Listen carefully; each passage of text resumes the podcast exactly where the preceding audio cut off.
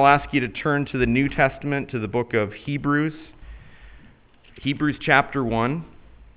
We'll focus today on verses 8 and 9, but I'll begin with verse 5. For to which of the angels did God ever say, You are my son, today I have begotten you? Or again, I will be to him a father, and he shall be to me a son. And again, when he brings the firstborn into the world, he says, Let all God's angels worship him. Of the angels, he says, He makes his angels winds and his ministers a flame of fire. But of the Son, he says, Your throne, O God, is forever and ever. The scepter of uprightness is the scepter of your kingdom. You have loved righteousness and hated wickedness. Therefore, God, your God, has anointed you with the oil of gladness beyond your companions. This is the word of the Lord. We are very thankful today to have uh, speaking, he, preaching to us uh, our friend Ed Moore.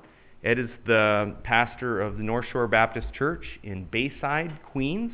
He's been a pastor for a long time, and most of the time uh, he's, he's served that flock in Queens. Um, Ed is one of our favorite uh, preachers, and I know many of our congregation, I know you guys uh, listen to him sometimes on Sunday afternoons uh, to make sure that what you just heard was right. Um, we, we are so thrilled to be in fellowship with uh, that church and with uh, the churches that have been spawned from the faithful ministry at North Shore. Uh, Ed and his wife Anna have four kids and seven grandkids, and I think almost eight, eight on the way, one on the way. Um, thankful for the Lord's blessing in their lives. Now, Ed is a, a big time, sought after preacher. Uh, this time last year, he was preaching to tens of thousands of people across the world. So we're very uh, thankful that he is preaching in our, our humble church. Uh, what a weekend it's been, and we give God all the glory and the thanks for that. I hope you are thankful Oftentimes, I will travel to a portion of the world and I will speak to the people that live there, and uh, they have no idea that where they live is as beautiful as it is. Do, do you have any idea where you actually live here? Like, do you ever walk outside and look around at this, this town and the surroundings? I hope you are thankful. Uh, this, is a, this is a gorgeous place. And we're happy to be here. I hope that you are thankful. I hope that you are thankful in knowing what a great church you have.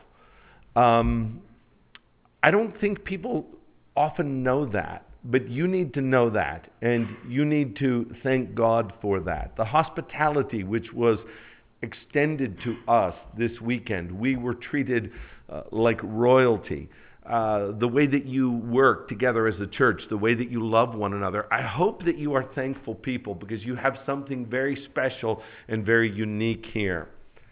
I hope that you are thankful. I hope that you know what a great pastor you have. Uh, teasingly, I refer to him as the super pastor because he plays the piano. Not only does he play the piano, it, it's like a Wayne Newton show. He plays every instrument. But I tease him in saying that. The reason why you have a good pastor is not because he plays the piano. The reason you have a good pastor is because he loves Jesus Christ and because he proclaims the Word of God and because he stands in front of you and cries over one of his sheep that is temporarily leaving. I hope that you are thankful that God has given you such a great pastor, and I hope you, that you express that appreciation. Today, I'm going to speak on the subject of loving righteousness and hating wickedness, as was just read from Hebrews 1 9. The text says, You have loved righteousness and hated wickedness, and therefore God, your God, has anointed you with the oil of gladness beyond your companions. Now, that is a direct quote from Psalm 45, verse 7. Psalm 45 was a psalm which was written by the sons of Korah, and that in and of itself is not only interesting uh, because Korah himself was rotten to the Korah and swallowed alive uh, by planet Earth because of his rebellion against Moses, which we read about in Numbers 16. But the fact that Korah would have descendants that were authors of Scripture, that is a bold demonstration of God's mercy and his kindness and his grace. Uh, Korah's offspring not only wrote inspired scripture, but even more importantly, they wrote about the coming Messiah. Psalm 45 is a messianic psalm, meaning that it speaks of and predicts the coming of the Messiah. It predicts details concerning the Christ. And so the author of Hebrews was familiar with Psalm 45, and the author uses Psalm 45, along with other Old Testament scriptures, in order to prove or to demonstrate that Jesus is greater or better than angels. He is better than angels because he is the Son of God. He is better than angels because angels serve him. And for our purposes today, Jesus is better than angels because he is God and he is ruling the universe. Now, the entire quote, which we get from Psalm 45, verses 6 and 7, is in Hebrews chapter 1, verses 8 and 9. Listen uh, once again as I read Hebrews 1, verses 8 and 9. And as I read these two verses, there are three things that I want to point out to you that you should be listening for. Number one, it is the royalty or the kingship of the Messiah. Uh, the second thing that I want you to note is that as a result of who the Messiah is, he is happy, he is glad, he is joyful. Uh, but for our purposes today, the main thing that I want you to see as I read the text today is that that which sets the Messiah apart as superior to all others in the eyes of the Father is not his power, it's not his authority, it's not his might, but it is his holiness. Now, listen for those three things as I read these two verses Hebrews 1 8 and 9. But of the Son, he says, Your throne, O God, is forever and ever. A scepter of uprightness is the scepter of your kingdom. That is speaking there of his royalty, now of his holiness. You have loved righteousness and hated wickedness, and now his happiness Therefore, God, your God, has anointed you with the oil of gladness beyond your companions. Today, I want to address the topic of loving righteousness and hating wickedness. Uh, specifically, how we as Christians can grow in holiness. Uh, but before we get to that, we need to actually look at these verses, and it's important that we apply these verses in their original context. So, what do we have? Well, let's be clear. Hebrews chapter 1, verse 9 does not instruct us to love righteousness and hate wickedness. In fact, Hebrews chapter 1 verse 9 does not instruct us to do anything at all. Uh, this is a this is not uh, an imperative. This is an indicative. Uh, not only is it not talking about you and me, mm, but it is in no way giving us any instructions at all. It is describing Jesus. The psalmist is writing to and about the Christ. And in making this observation to the Christ, you have loved righteousness and you have hated wickedness. He is saying nothing to us at all. I see a young man sitting in the third row today his name is Justin. He's wearing a lovely yellow tie. And Justin, I just want to tell you right now, from my perspective, I am very happy that you have sat close to the front of the church today so that I can see your tie. I like your tie. I think that that's a good combination with that shirt. Good job dressing yourself this morning. Now, in saying all of that to him, I have given you no instructions at all. If you say to yourself, well, maybe from now on when I go to church, I too should wear a yellow tie, well, that would be something you would have to deduce from what I say, but I didn't say anything to you. I didn't give you any instructions at all. I am just saying something about him. And when the psalmist and when the writer of Hebrews says of the Messiah, you have loved righteousness and you have hated wickedness, there are no instructions there for us at all.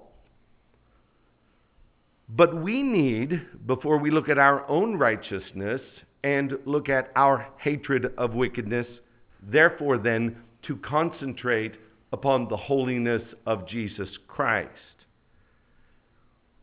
We need to, and it is fundamental that we look at Christ and we, along with the sons of Korah, acknowledge him as a lover of righteousness and a hater of wickedness. And we need to say to Jesus, the lover of our souls, Jesus, we know that you are a lover of righteousness, and you demonstrated that love of righteousness when you came into the world and you were born of a virgin and you are righteous by nature. And Jesus, we know that you are a lover of righteousness in that you perfectly obeyed and fulfilled the law of God. And your Father said to you at your baptism and at the Mount of Transfiguration, This is my beloved Son in whom I am well pleased. And Jesus, we know that you have proved that you are a lover of righteousness in that you resisted sin and temptation, that you were in all points tempted as we are, yet without sin. And Jesus, we know that you are a lover of righteousness in that you always do those things which please the Father. John 8 29. You loved righteousness and you summed it up perfectly when you were speaking to John the Baptist at the River Jordan concerning your baptism when you said to him, it is, filling, it is fitting for us to fulfill all righteousness. You need to know, with no instruction given to you, that Jesus is a lover of righteousness. But you also need to know and acknowledge, along with the sons of Korah, that Jesus was a hater of wickedness. Uh, Lord Jesus, you made it very clear that you hate wickedness when you cast Lucifer out of heaven. And you made it very clear that you hate wickedness when you ejected Adam and Eve from the Garden of Eden. And you made it really clear that you hated wickedness when you flooded the whole world and you only left eight human beings alive. And you made it really clear when you commanded the ground to swallow up our father Korah you made it really clear that you hate wickedness when you overturned the tables of the money changers twice in the temple. You made it really clear that you hate wickedness when you created a hell to punish those that are wicked. And you really made it clear that you hate wickedness when you actually cast people into hell. Jesus, you, through your life and ongoing ministry, have demonstrated that you are a lover of righteousness and a hater of wickedness. So that's what the text is saying. It's saying nothing to us, it's saying nothing about us. Now, we can deduce things from that, however. Uh, for example, as image bearers of God, we know what love is and we know what hatred is. But please understand that the strongest and the most pure form of love that you have is tainted by and distorted by selfishness and sin. Christ, when he loves, does not love as we love, he loves perfectly. Uh, likewise, any hatred which we have, as much as we would like to call our hatred righteous indignation, our hatred is in some way tainted by our own sinfulness and our selfishness. But Christ, when he hates, he hates righteously and perfectly and deeply. You see, Jesus has a capacity for love and hatred which exceeds even our most vivid imagination. And his love is aimed at righteousness, and his hatred is focused on wickedness. And so, this is more than just stating that Jesus was obedient to God's will, but I really need you to catch this this morning. It is that Jesus, when he looks at righteousness and when he looks at wickedness, he is emotionally engaged. Uh, his feelings and emotions are described here love and hate. He is not just doing the right thing because he was supposed to do the right thing. He is invested, he is engaged, he is into it. He is not going through the motions. Oftentimes, our obedience to Christ is based upon just knowing what the right thing to do is. You remember the story of Peter He's fishing all night. He catches nothing. Jesus says, Take the net, throw it over on the other side of the boat. And Peter's response is essentially saying, uh, Lord, I'm a fisherman. Like, I, I kind of know what I'm doing. This is how I make my living. We've toiled all night. We've caught nothing. I'm telling you, ain't no fish in this sea. And then he says, Nevertheless, at thy command, I will do it. And he throws the net onto the other side of the boat, and the catch is enormous. But Peter, when he is initially doing this, is not engaged emotionally. He's just doing it because it's the right thing to do. And often, very often, my obedience to God is carried out with something shy of love and passionate emotion for doing the right thing. Uh, my reaction to sin is often not based upon a hatred for sin, but I shy away from it because I simply know intellectually that it's the right thing to do. But Jesus, when he deals with righteousness and when he deals with sin, is into it. Listen to how A.W. Pink puts it Herein we perceive his uniqueness. How often our obedience is a reluctant one. Uh, how often God's will crosses ours, and when our response is an obedient one, frequently it is joyless and unwilling. Different far was the Lord Jesus. He not only performed righteousness, but he loved it. End quote. And hallelujah, what a Savior. So we are supposed to love righteousness and hate wickedness, but we don't always feel that way. So, what we need to do now is we need to make the link between Jesus Christ and ourselves. We have spoken about him and we must speak about him, but what should we do with this information? Why should I love righteousness? Why should I hate wickedness? Well, let me give you one reason. It, it, it's not stated in Hebrews chapter 1, but it is stated in the book of Amos, chapter 5, verse 15, which simply says, Hate evil and love good.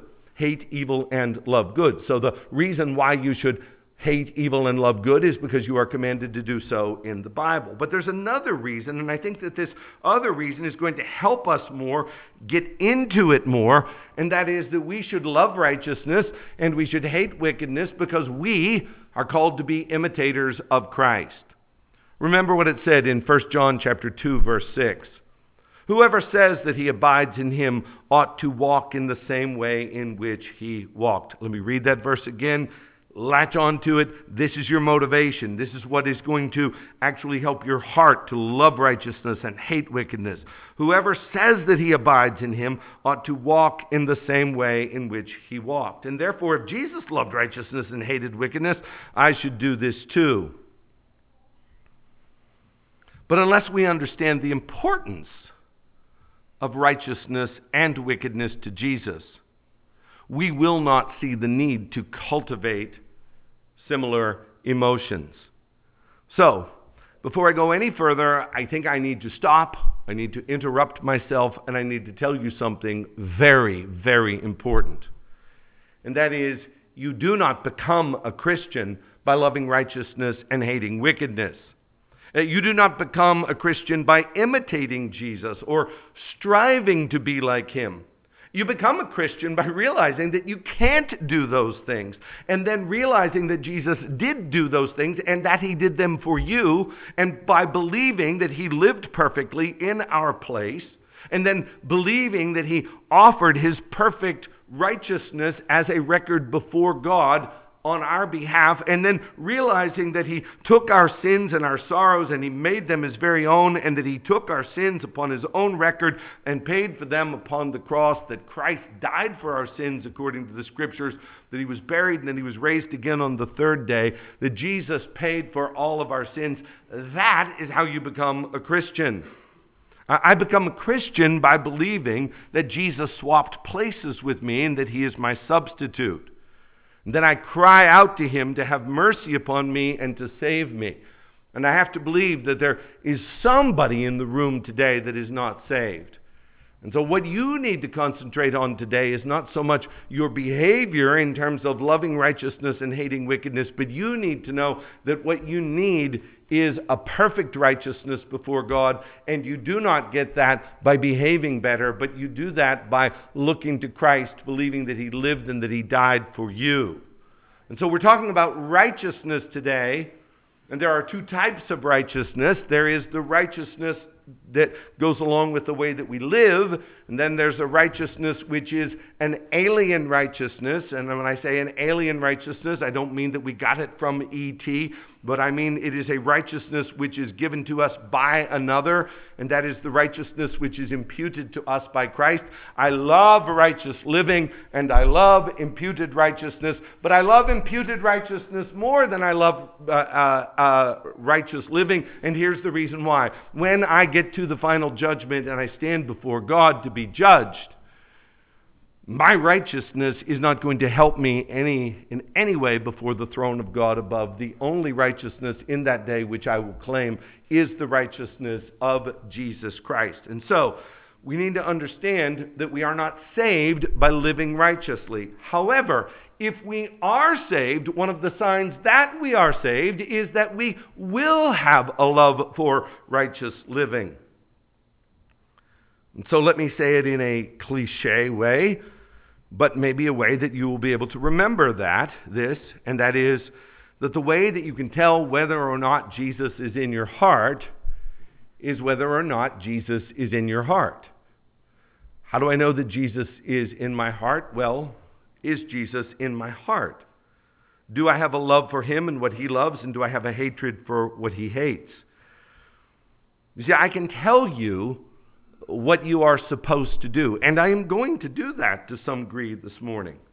I'm going to tell you how you ought to walk and how you ought not to walk. I'm going to do that to some extent this morning. I can explain all of that to you and I can back it with Bible verses, but what I cannot do, what I am not capable of doing for you today, I cannot make you love righteousness. I cannot put a hatred for wickedness in your heart. You cannot change what you love and what you hate. 1976, Barry Manilow, trying to get the feeling again. Anybody here old enough to remember Barry Manilow? Whatever happened to that guy? Okay. Yeah, it's a good song. Like he's trying, he used to be in love with this girl. He's trying still to love her. He no longer loves her, and he's giving it an effort. He's trying to get the feeling again, but it just isn't coming. I can tell you what you are supposed to love and what you're supposed to hate. I cannot put that in your heart. It has to come from the Holy Spirit. And so the way you know whether or not the Lord is in your heart is is he in your heart? Now, I'm not saying that Christians live by feelings. I understand that we live by faith and not by sight. I understand that we get down and we grow cold and, and, and, and that we have a battle with the flesh. I am sympathetic to all of those things. But as new creations in Christ, one of the ways that you know whether or not Jesus is in your heart is whether or not Jesus is in your heart. In other words, there has to be some sort of desire which comes from the Lord, which makes you love what He loves and hate what He hates. And therefore, knowing that you cannot change your own heart, and knowing that I cannot convince you to change your heart, how then do we develop the mind of Christ to love what He loves and to hate what He hates? This is the key to the sermon. This is the most important thing that I'm going to tell you this morning. I'm going to give you nine practical points of application at the end of the sermon. They are not nearly as important as what I am about to say right now. If you have not been listening up to this point, lock in right here. If you don't intend to listen for the rest of the sermon, lock in right here. This is going to be the most helpful thing that I'm going to say today. How in the world do we develop a heart to love what he loves and to hate what he hates? We come to realize that love is from God. And if you're a thinking person right now, you ought to be saying to yourself, I, I agree with that, but what does that even mean? How does that tie in here? Well, in order to get the best of anything, you go to the source of that thing. And we read in 1 John 4 7, Beloved, let us love one another, for love is from God. Love is from God. And in the very next verse, it says that God is love. The way that you get anything is to go to the source. And it is important for you as a Christian uh, to know your duties, to know what you're supposed to do and know what you're not supposed to do. However, knowing them is not going to enable you to do them with delight. Let me say it again. Know what your duties are. Know what the Bible says you are supposed to do and not do. You got to know the Bible inside out. But simply by knowing it inside out, it's not going to enable you to do it with delight. What you need is the love of God in your heart to give you a love for righteousness and a hatred for wickedness. And you need to admit that by nature, left to ourselves, we do not love righteousness. And by nature, left to ourselves, there is something, and I'm talking about in really good Christians, there's something in the heart of every single one of us. I'm talking to saved people now. There's something in the heart of every single one of us that has a gravitational pull or a love for sin. How do we change our hearts? the power of the Holy Spirit comes into us and gives us a love for Christ. And it changes our mind, it, it, it changes our thinking. I mean, think about your own conversion, and I'm speaking now to people who are saved. Uh, there used to be a day when you had no interest in God whatsoever, and you did have a love for sin, and you were doing these sinful activities, and then all of a sudden the Lord saves you. Now he saves you and you go back to these sinful activities, and now they're now distasteful to you all of a sudden. You used to really love them, and now you can't do them anymore. Why? Because you've been given a new heart. And think about righteousness and godliness and holiness and Christians. Remember how you used to be so put off by Christians? You did not want to be with them. They seemed really weird and really strange. And now something has happened in your heart. Not only do you now tolerate these people, but you love these people and you want to be with them and, you want to be like them. What has happened? Something has happened in your heart. The way that you love righteousness and hate wickedness is that you get as close as you can to Jesus Christ Jesus is God. God is love. The source of love is God Himself. And so I can tell you all the rules. I can give you mechanically what you should do and what you should not do. But it is not going to come about in your heart and therefore in your life until there is a change in your heart from drawing close to Jesus. So it's important to look at Jesus to see how He lived but being educated in the ways of Christ is not going to give you a love for what Jesus loves. What's going to happen is actually getting close to Christ Himself. And when that happens, what is going to follow is going to be a natural pursuit of righteousness and a natural hatred for sin. Doing what comes naturally. Could you imagine that if every time you ate a meal, someone had to, before the family sat down to eat, someone would say, All right, let me explain to you now what's going to happen. Um, you have a body, this body has to be sustained by food. And so what you're going to do is you're going to take your fork and your spoon, you're going to, you're going to take it and pick up what's on the dish, and you're going to put it in your mouth. You're going to need to chew it, okay? And then you swallow it. And what this will do is this will help you live and you can be sustained. So, so in just a minute, we're all going to sit down and we're going to start putting food in our mouths and chewing them and, and swallowing. If you have to talk like that to someone, they are by definition very unhealthy and I would say maybe even dying. When you sit down to eat a great meal, it is natural, it does not have to be explained. Likewise, in the Christian life, if it always has to be explained to you, you're supposed to do this, you're not supposed to do that, and here's why you should do this, and here's why you shouldn't do that, instead of, no, I want to eat this because it tastes good and because I'm hungry, and I want to love the things that God loves because I love Jesus and because He loves me, and oh, those things that He hates, ugh they are disgusting to me. Why? Because they are disgusting to him, and he loves me, and I love him. It is more a natural thing than it is a mechanical thing. So that's the most important thing that I have to say to you today. Get close to Jesus, and you will love what he loves, and you will hate what he hates. Nevertheless, I think it would be important today if I did give you some practical instruction concerning how we are to go about developing a love for what he loves and a hatred for what he hates. And so I want to give you nine points today. I want to give you nine points today. They follow no progression, they follow no order. Maybe the ninth point is the most important one, but these are just random thoughts concerning loving righteousness and hating wickedness. But, but please know that anything that I am about to tell you is not as important as what I have already told you. You get close to Christ Himself, you have the heart then to love what He loves and to hate what He hates.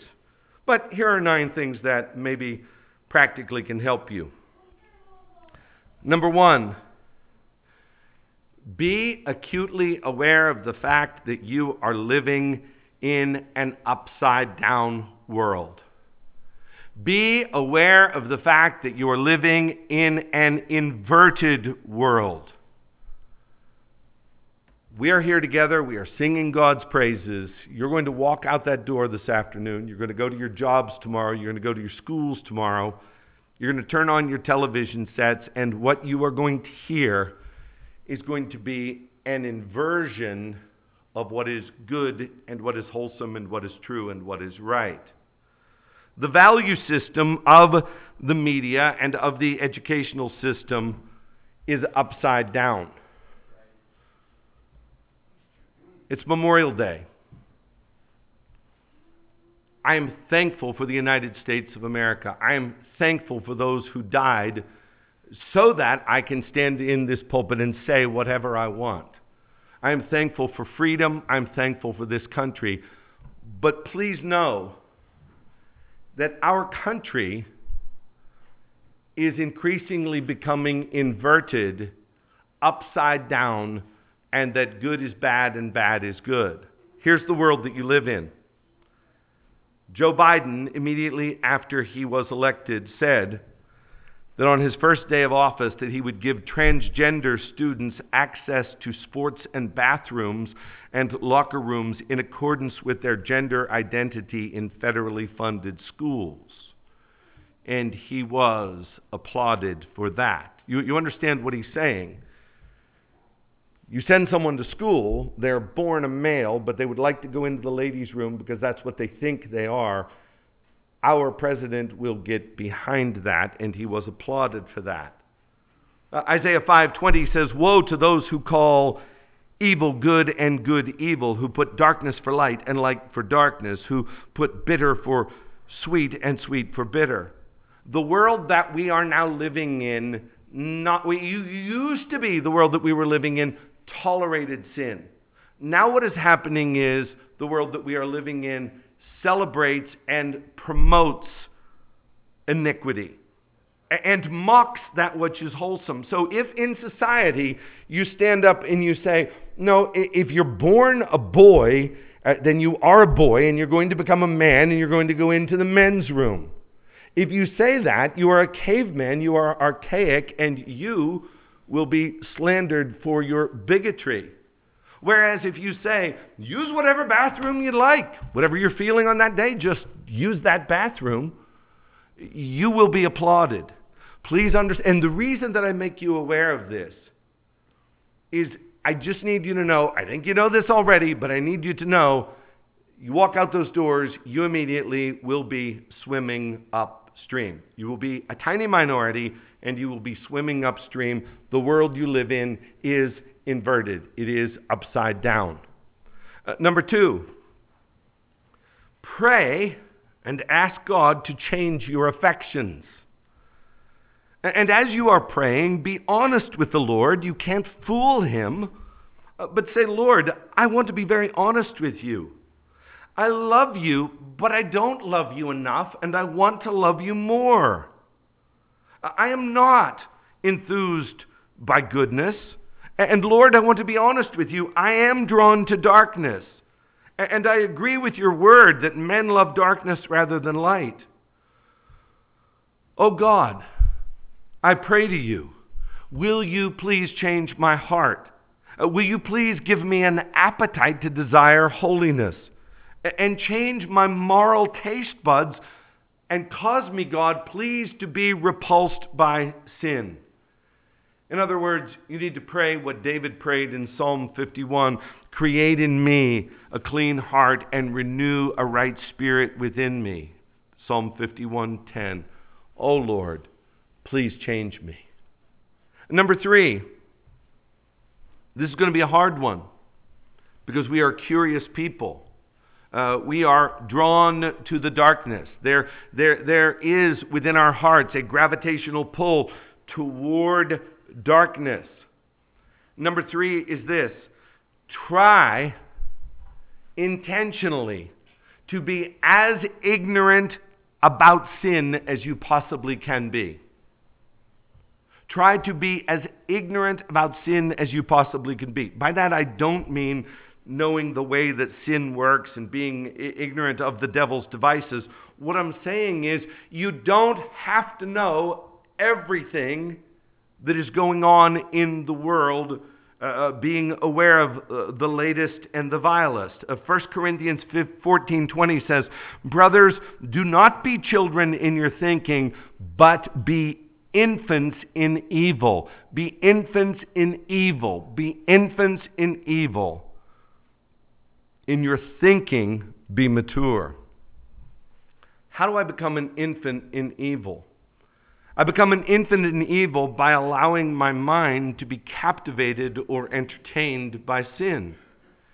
And so, my question to you today is this Are you willing to be socially ostracized because you are not familiar with the latest movie and the content in it that would be blasphemous to the Lord, or the latest lyrics to a song that everybody else is humming along to and singing, but the lyrics are vile?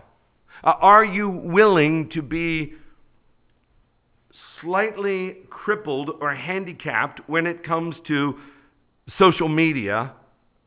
Uh, are you willing to say, I-, I don't need to know that and I don't need to have access to that? Are you willing to be infants in evil? So I had heard about TikTok. I did not know what it was. I had heard about it. I hadn't heard much about it.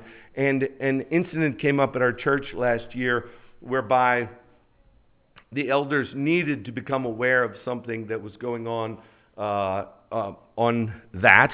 And so a, a, a video, uh, a short video was sent to us uh, but I'm not really sure like what the whole like the thing I didn't know really kind of how it works. So you get the video that that was that was forwarded to us, and then there are additional videos that you can uh, forward to, and there's like watch the next one and so forth and so on. I think I might be the only person in the room like that didn't know that, but I did not know that. And as I started to watch these things, I noticed, uh, okay.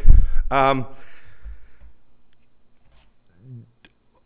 do these girls have fathers? Do they have parents who in any way care about them or know what they're doing? My second thought was, oh God, we're all going to hell. And my third thought was, is are there people who call themselves Christians that have access to this that are looking at it with any form of regularity? It's not just that I am out of touch. This is vile. This is vile. And so I would say that if you care about your soul, oh, let me just say this. If you have no interest whatsoever in loving righteousness and hating wickedness, then you might want to make that a steady diet of what you look at. But if there is any desire to love what Jesus loves and to hate what Jesus hates, there should be no access to this whatsoever. Paul says, Do not make provision for the flesh to fulfill the lust thereof. Romans 13, 14. Jesus says, What you need to do is you need to get a really sharp stick and you need to gouge out your right eye and you need to get a really sharp knife and you need to cut off your right hand. And Paul says in Romans 12, 9, Abhor what is evil and hold fast to what is good. Now, again, the point that I'm making is assuming that you want to desire holiness. If holiness is not your priority, then what I'm saying is absolutely crazy because you'll be committing social suicide. You won't be invited to any of the reindeer games, and you will be uh, uh, uh you will be archaic in society. But if what you want is holiness, you need to try as much intentionally as you can to be ignorant of sin. Or, to put it another way, if you are culturally aware of the coolest forms of sin in society, maybe you won't participate in those things. You probably will, but maybe you won't. But I will tell you what you will not do. You will never develop a taste for righteousness. You will never develop a taste for righteousness if what you are consuming is garbage. Number four, beware that most of what passes for humor is actually hated by Jesus and put him on the cross. Most of what passes for humor is hated by Jesus and it put him on the cross. You say, wow, you are really heavy today. You are really a killjoy. No, what I'm trying to do is to promote joy. Uh, remember what it says in Hebrews 1 9 that Jesus has been anointed with the oil of gladness beyond all his companions. Meaning that Jesus was not only happy, but Jesus was happier than anybody. And herein lies the paradox and the mystery. Those who find the greatest degree of holiness will correspondingly be the happiest. The happiest people are the holiest people. So I am not against humor. I try myself to be humorous. I am not funny. I try to be funny. I'm not. Uh, but I know that joy is something which the Lord Himself promotes.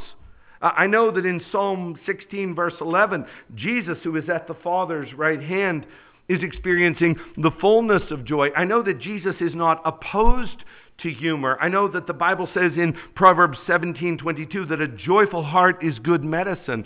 But I also know from living in the world that most, when I say most, I mean like north of 90%, most of what passes for humor is grounded in and propelled by sin.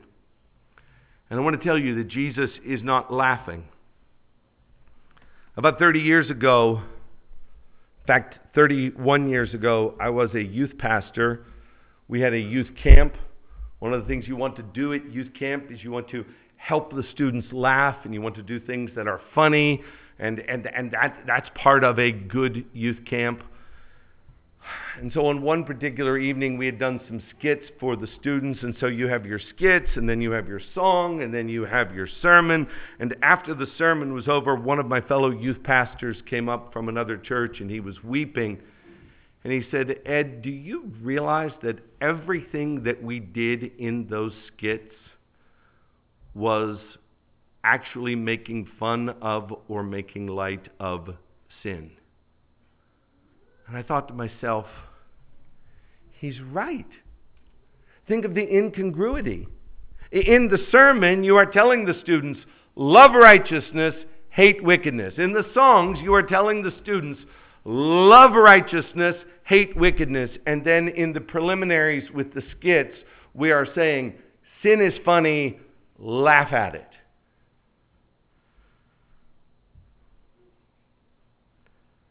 Friends, I want to tell you, Jesus is not laughing. Doesn't matter how clever the punchline is. Doesn't matter how good the delivery of the comedian is. He hates it. And you should hate it too. Ephesians 5 4. Let, let there be no filthiness, nor foolish talk, nor crude joking, which are out of place, but instead let there be thanksgiving. I, would just ask you, as you are listening to jokes this week and as you are watching movies and television or listening to the radio, and there's something that is intended to be funny, keep score and note. I'm not talking about the quality of the humor, I'm talking about the intent of the humor. Keep note of how much of it is actually intended to be propelled by sin or to promote sin or to make fun of sin. Number five, very practical keep good company. If you surround yourself with godly people, you yourself will become godly and mature. You will become like them. We are like the people that we are around. There are six people in my family. All of us love the Mets, including my wife. My wife was raised an Atlanta Brave fan, but she became a Met fan. Why? She was infected by the rest of us and, and now and it's, it's a disease which is incurable she didn't become a met fan so that she could have a better life if she had stayed a brave fan she would have a much better life but no she was sleeping with the dogs and she woke up with the fleas you, you, you are what you are around and so if your intentional associations are with people who are ungodly you're going to become ungodly that's why Paul writes in 1 Corinthians 15:33, "Do not be deceived. Bad company ruins good morals." Now you should be loving to all people and you should have loose acquaintances with people that you are very friendly to for the purpose of evangelism. But friendship, deep friendship should be reserved only for God's people.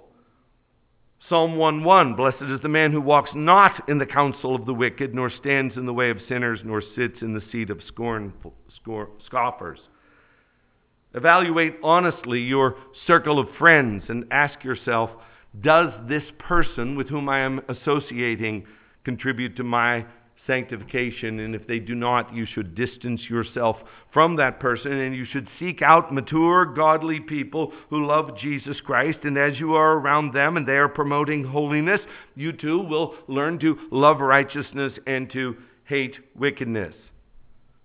Remember what the Lord said in the Sermon on the Mount Blessed are those who hunger and thirst for righteousness, for they shall be filled. Keep good company. Number six, verbally cheer for righteousness and boo wickedness. Verbally cheer for righteousness and boo wickedness. Not, not literally clapping or booing, but use your lips to make commentary on the world. And when you see something that is a delight to the world, to the Lord, do not keep silent, but acknowledge it. There's a man in our church, his name is Vinny Nizzo. Every morning he sends me a devotional, a poem and in it, he is either talking about how God is great in nature or in providence or his love or the sacrifice of Christ. Why does he do that? He does that because out of the abundance of the heart, the mouth speaks. And so he loves righteousness and he speaks of righteousness all the time. Likewise, when you are in a setting and unrighteousness is something which is in plain view to all, don't keep your mouth shut. Speak. Point it out. Ephesians 5:11. Take no part in the unfruitful works of darkness. Here's the hard part, but instead expose them. Acknowledge righteousness verbally, acknowledge sin verbally. Don't sit there silently. Number 7, meditate upon God's word. It is important to read God's word, praise God, but that which will change your heart and your mind is meditating upon God's word. Psalm 1 2. But in his but his delight is in the law of the Lord, and in his law he meditates day and night. Romans 12, 1 and 2. Don't be conformed to this world, but be transformed by the renewing of your mind. How?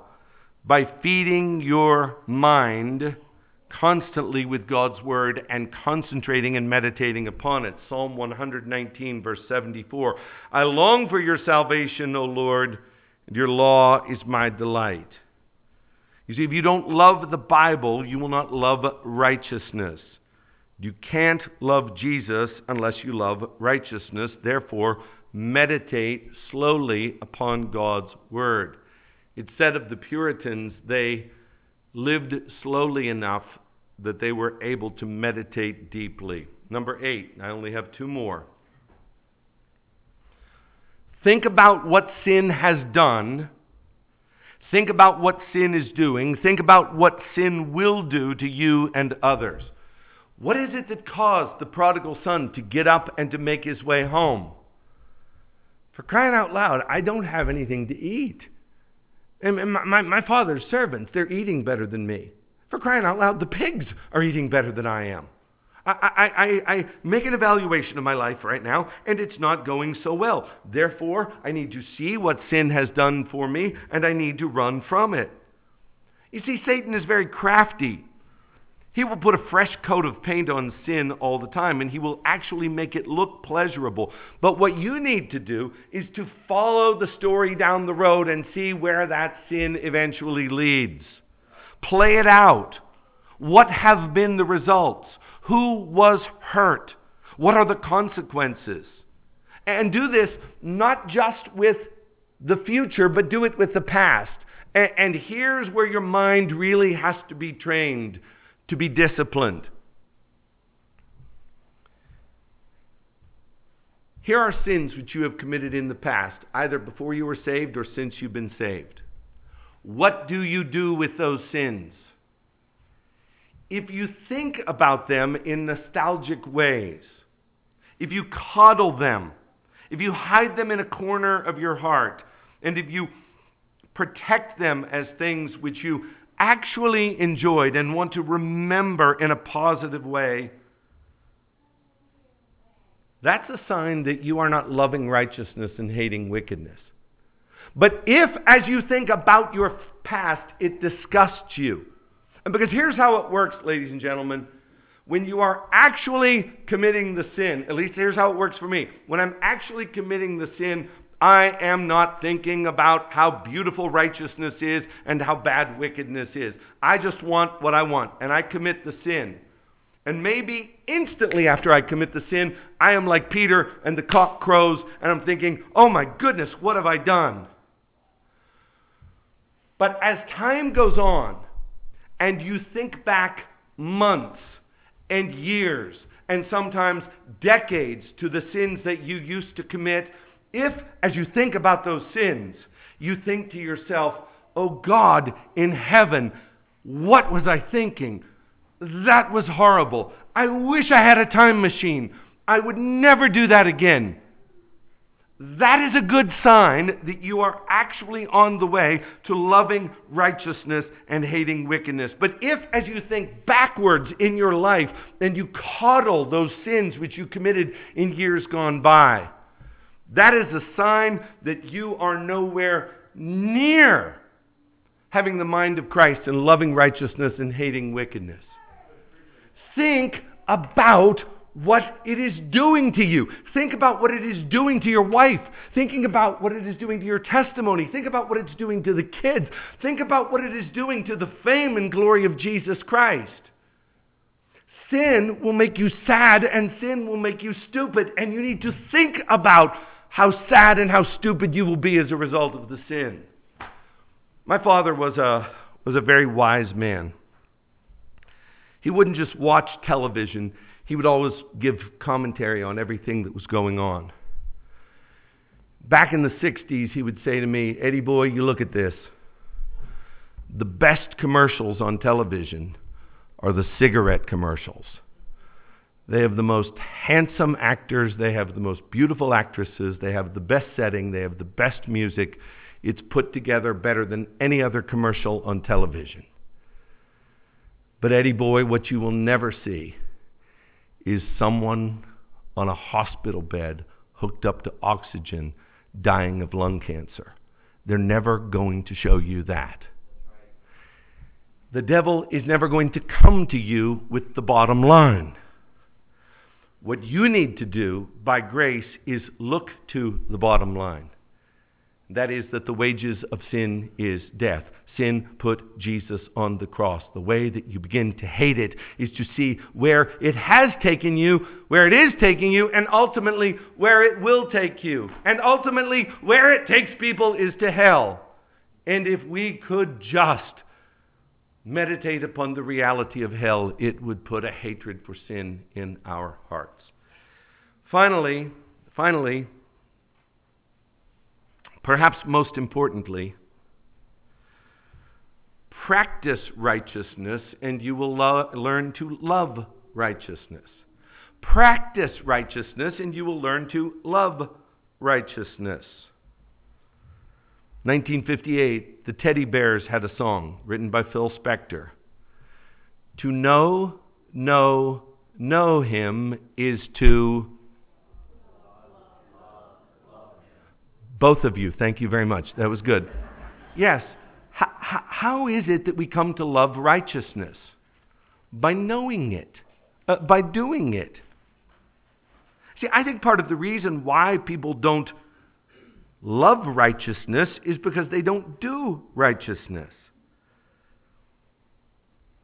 Well, when you look at serving the Lord and serving the church and giving to others and witnessing and showing hospitality, visiting the sick, attending prayer meetings, and helping people along in their faith, perhaps to you this seems inconvenient, it seems burdensome, it seems bothersome.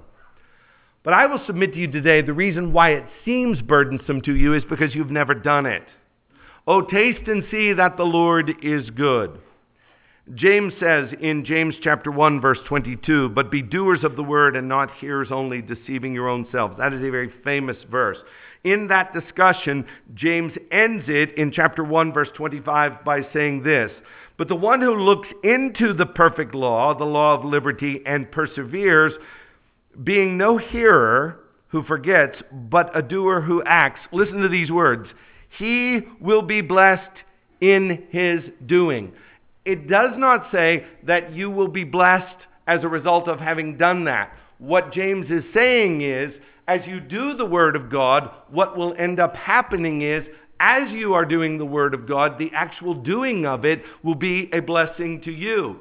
And so, to those of you that know the joys of righteousness, you know the joy of serving. You know the joy of putting yourself at the end of the line. You know the joy of being at a prayer meeting. You know the joy of singing his praises. You know the joy that comes by being deeply in love with Jesus Christ and spending yourself radically for the church and for the people of God. You don't need this point because you're already doing it and you know it already. But for those of you who are on the fringes, you're on the periphery, and you're saying to yourself, on the surface, it doesn't seem like that much fun. I'm saying, jump right in, and you will find that there is nothing more fun on planet Earth than living out a righteous life and loving Him. You will be blessed in the doing. And so, Taste and see that the Lord is good and jump right in. Remember that the ultimate reward for all of this is extreme happiness. That Jesus was anointed with the oil of gladness above his companions, and likewise, too, as we learn to love righteousness and hate wickedness the result, the corresponding result, will be that we too will be happy, happy people. Praise be to God.